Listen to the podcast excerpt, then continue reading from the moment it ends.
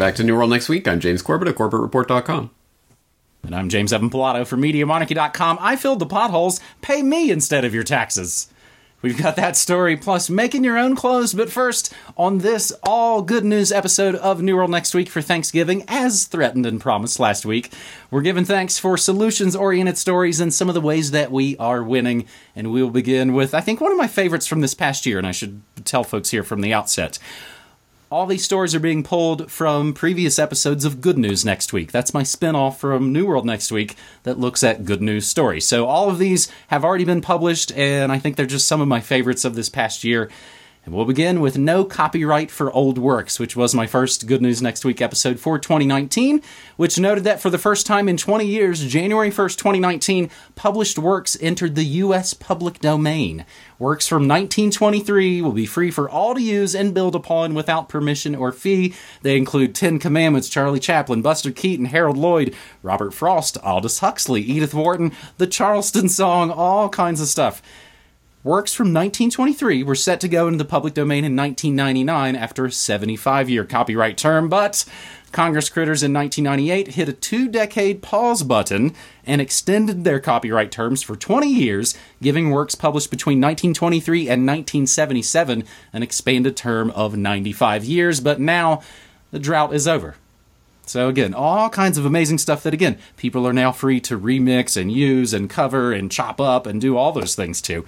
And I think really, James, this kind of helps shine a light on essentially the destructive nature of copyright laws, which brings us to essentially one of your favorites, James. This is an interesting bit. 1947's It's a Wonderful Life entered the public domain in 1975 because its copyright wasn't properly renewed. They, they fudged it up. So it, after the 28 year term, became public domain. It had actually been a flop on initial release, but thanks to its public domain status, it became a holiday classic because everybody was free to show it over and over again around the Christmas holidays, of course, making the film immensely popular. Then copyright law re entered the picture. In 1993, the film's original copyright holder, capitalizing on a then recent Supreme Court case, reasserted copyright based on its ownership of the film's musical score and the short story on which the film was based. The film itself is still in the public domain. It's in just this weird, super complicated mess, James, of essentially people fighting over a story. But I think when it comes down to is it only became a success because of its public domain status, and now it's kind of been pulled back into parts of copyright. So aside from the wonderful life part, James, this is still pretty good news on copyright. It certainly is, uh, and you're right. It exposes the absolute lunacy of intellectual property laws, which are a net drag on the economy and a net detriment to creators. There is more incentive to creators in a system where th- uh, there is no copyright. And I know that sounds counterintuitive because we've been brought up under the copyright propaganda regime our entire lives to try to unindoctrinate yourself from that. I would wholeheartedly suggest maybe you dip your toe into the waters with my recent podcast on Steal This Podcast, please, uh, where I talked about intellectual property and the nonsense that it is. Uh, or uh, if you want to get more in depth, I would definitely, as always, I would recommend you subscribe to the Kinsella on Liberty podcast. He's got dozens and dozens and dozens of lectures and podcasts in his archive talking about these things. But, you know, oh, thank God Congress stepped in in 1998 and renewed that or extended that copyright for another 25 years because whatever would the great grandchildren of Harold Lloyd have done without that extra $3.17 they undoubtedly made in royalty checks. Absolute nonsense. And it's just there for Mickey Mouse Corporation and its its corporate cronies. That's what this law is for. It is not for helping individual creative people. So stop buying into the copyright propaganda, god damn it it's been it's been called the Mickey Mouse Protection Act when they were running all this stuff through Congress. Now jump to the present day, and you know they only just own Star Wars, The Simpsons, Spider Man, every single thing. And again, they're just kind of tightening that grip. James, I, I tried to find sort of a simple way to explain the this the, it's a wonderful life story. I was like, oh my god, this, requires whole own episode. So that story, actually, no copyright for old works, was the cover story of a Good News Next Week episode way back in January of 2019, and we'll continue on this all good news episode of New World Next Week. One of my best normie friends, and he's a dear friend I've had for 25 years. He just what about the roads me just a few days ago while I was, of course, texting him taxation is theft memes. As you know, I just keep it the steady background of our friendship. I mean, without the government, who would ignore the potholes? Not this pothead from Nova Scotia. The story from Activist Post and the Mind Unleashed Canadian man fills potholes, gets pot, coffee, cash from grateful locals. Sometimes, when shiftless bureaucracy prevents crucial government work from getting done, citizens will take matters into their own hands. One Canadian man took it upon himself to fill potholes in his Nova Scotia town, receiving warm support from his neighbors, as well as some material aid as some bud, some fresh brewed coffee, and of course some cash. John McHugh, 22 years old, decided to do the road work after smashing into a massive pothole in his hometown of Stellarton, while out for a drive with his mother. So rather than nagging his city council or writing to local elected politicians, he grabbed his snow shovel, began patching up the craterscape of worn down roads by himself. This, according to CBC News. Setting about to fill the potholes with gravel, he put up a sign that read, I filled the potholes, pay me instead of your taxes. James, this is another bit of good news that, again, there's always a little more complication, I think, to these good news stories. So there's, you know, I, I couldn't step outside and tell you the proper thing that should maybe fill a pothole that might be a good thing that lasts because this story of course had the had the pushback. You don't know what you're doing. You're out there you're going to make a mess. You're actually putting yourself in danger. But i still i think it's better than the alternative hey james? Yeah well exactly. What is what is the alternative is not uh, because in our minds it's the government fills in the potholes no no the government uh, hires corporations that go and fill in the potholes. I mean, that's how it works anyway. How about cut out the middleman, the government that's sucking the blood out of everyone and then giving a few drops back here and there? Oh, thank you, government. How could we possibly have done that without you? Oh, from whom all manna flows. Uh, for more, uh, another take on this same type of story, people should note we did essentially cover this a couple of years ago on New World Next Week, where we talked about Toronto man builds park stairs for $550 after city gives $65,000 estimate. And we also mentioned a story at that time anarchists fixing potholes on Portland streets. So this is not an isolated phenomenon. People step up and do the job when the government neglects to do the job. Because, hey, how do you fire the government? where do I have where do I have that power? Where's that switch? Somehow that that, that got left out of this equation. I yeah, thanks for reminding me of that. I forgot about that story. And of course, I think the the the sad conclusion to the Toronto Stair story was they made him tear it down because he made the government look like stooges, and of course, he he's not you know properly you know accredited to do such a thing. Hi. That was a story, well, not a cover story on a Good News Next Week episode, but that was featured in the Good News Next Week episode, getting slightly higher in New Mexico, as they have been updating some of the cannabis laws, or at least attempting to down here in New Mexico. So, finally, on this all good news edition of New World Next Week, this is episode 393, if you're keeping score for Thanksgiving. And again, we hope everybody is doing really safe and sound out there. It is a crazy time, but I think what we're doing here in in what we call you know alt media, you know the truther community, any other sort of outdated term, I, I think we're trying to learn our way forwards, and we want to do it. You know, we want to do it in a in a fear free kind of loving way. Oh, Pilato, he's such a hippie.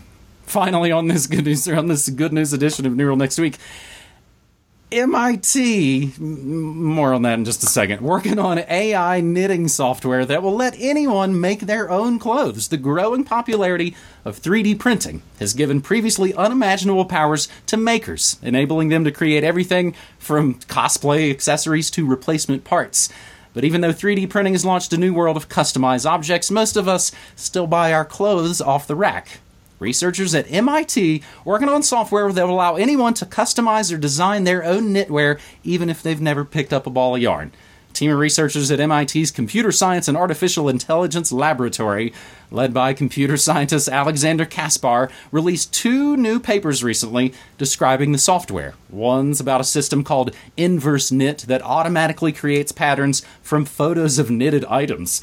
The other introduces new design software called CADKnit, Computer Assisted Design, CADKnit, that allows people with no knitting or design experience to quickly customize templates, adjusting the size, final shape, and decorative details. The final patterns can be used with a knitting machine, which of course has been available to home knitters for years, and this is where it gets to the sticky wicket part. This can still require a fair amount of technical knowledge in order to design patterns for all of this. I actually did sewing back in high school. I've kind of lost my skills. An amazing Media Monarchy member gifted me a sewing machine last Christmas. It's still in the box. I haven't been able to use it yet. This is kind of complicated, which is actually a point that a Media Monarchy member, Alice, made, who does make her own clothes. She noted in the comments of this, like, you can't just kind of be any geek off the street and make your own clothes. It's still, it's kind of, you, you gotta, you gotta work at it like any of these things. You gotta have the gumption. But again, I like to think that a lot of these good news stories aren't about people or events, they're about ideas. Some of the other stories from that same episode become your own knitting factory. Families choose homeschool over vaccination. Court rules government ro- must refund millions in red light cameras. So I know anytime, James, a, a place like MIT is in the story, this becomes not unmitigated good news. But I, you, you'd probably like to be able to make your own kiddos' clothes, right? Uh, well, I, am sure they wouldn't like that because it would turn out to be like uh, Lisa's Florida costume. Um, you know what I'm talking about. But uh, uh, yeah, no, well, yes, maybe my wife could do that. But yeah, obviously, it would be great if we could go back to a, a culture where it wasn't so unbelievably strange that people, what, you make your own clothes? What a weird concept. Well, of course it shouldn't be. And, uh, anyway, of course, it was. I mean, let's reflect on the Indian independence movement and how uh, spinning your own uh, thread was part of independence from the British Empire. That was self-sustaining sustainability and and how to get off of the chains of the empire. Uh, it's more than just symbolic. It's an it's an actual real thing that, that people can do. But I, I think you're right. This comes back to the point. You know, obviously MIT, AI, like what the hell, all these buzzwords. So I'm sure the people in the comments can fill us in on why this is a horrible thing. But you're right. It isn't about specific places and, and things and institutions. It is about ideas. So, what is the underlying idea that we keep going back to in these solution stories? And I think it's actually brilliantly encapsulated in a recent article that John Rutherford, uh, sorry, John Whitehead put out at the Rutherford Institute called "This Thanksgiving, Don't Just Give Thanks." Pay your blessings forward. I'm going to put that uh, article in the show notes so people can go and read it in its entirety. Please do. Please actually read that article because it goes into a lot of depth about the bystander effect and how to overcome that and things like that. But uh, essentially, he goes on to say instead of just giving thanks this holiday season with words that are too soon forgotten, why not put your gratitude into action with deeds that spread a little kindness, lighten someone's burden, and brighten some dark corner? Pay your blessings forward in whatever way makes sense to you. And I think that's ultimately what this comes back to time and time again. Knowledge without action is nothing. If we do not take this knowledge that we're gaining week in, week out, as we study all of these horrible things that are being done to us, oh, hope, hopeless, helpless little us, if we don't take that knowledge and apply it and do something with it and enact something in the real world and help other people, then what is the point of any of this? Uh, just to sit there as bystanders and just sort of watch as the world goes to hell? No, we have a part to play in this, and that's what this is about, and that's what the, the motivation is here. So it's not just about giving thanks in some sort of abstract way, it's about doing something, turning this into action. That's great. That's great, James. You you got me thinking about it though. I my mom made some of our clothes growing up. We were, had a, had a good, you know, kind of you know earthy upbringing. We had a giant garden. We did lots of canning, and mom would make some of our clothes. So there was, folks might remember these. There were these popular shorts called jams. I think maybe with a Z. But they had, you know, wild 80s colors and graphics on them, and they were the coolest thing that kids, you know, into skating and all that stuff should have mom got patterns that looked like the jam style and made pretty much knockoff jams for us. And I think only a few people knew. And even maybe at the time, it was like, oh gosh, people are going to know this is a fake knockoff thing. What difference does that make?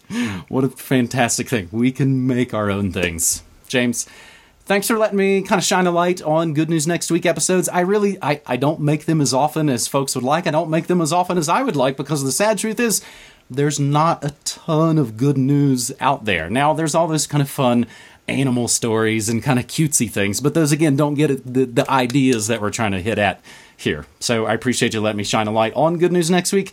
That is just one of the parts of my mighty Media Monarchy kingdom where I stream news, music, memes, and more Monday through Friday, 9 to 5 Mountain Time. I would love for people to come check it out, James. Well, this is the part where I would generally observe that real Thanksgiving is in October, but I guess I'm turning Japanese because now I tend to think Thanksgiving? That's just a made up holiday. Everyone knows that the real holiday in November is Culture Day. I mean, come on. Uh, but but I will refrain from that this year. I will simply give thanks uh, on air here. Uh, let's give thanks to the people who did bother to send in their suggestions for good news stories this week. Thank you for doing that.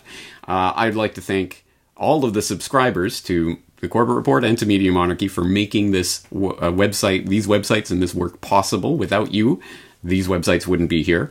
And I'd like to give thanks to you, James, for the work that you do at Media Monarchy, week day in, day out, week in, week out. Hard work. I appreciate what you do over there, and I'm very thankful and grateful for the fact that we actually got to physically meet in person for the first time in a decade of doing this. That was an awesome experience from this past year. So thank you. Absolutely, man. And listening to your uh, to your new questions for Corbett today, where you're talking about you know where you started, and it was like, oh wait, I, I know what he's talking about. I've I've been there now. Again, making these connections in real life, making the action, taking the action. That's what we're talking about. That's what this all comes back to, James. I appreciate you, buddy. I love you so much, man. I'm thankful for you and all of this that we're able to do just in our own little kind of small way. We're one little small part of this, but it ripples all out. And I appreciate you, man. Awesome. All right. Well, let's do it again next week. Talk to you then. Take care.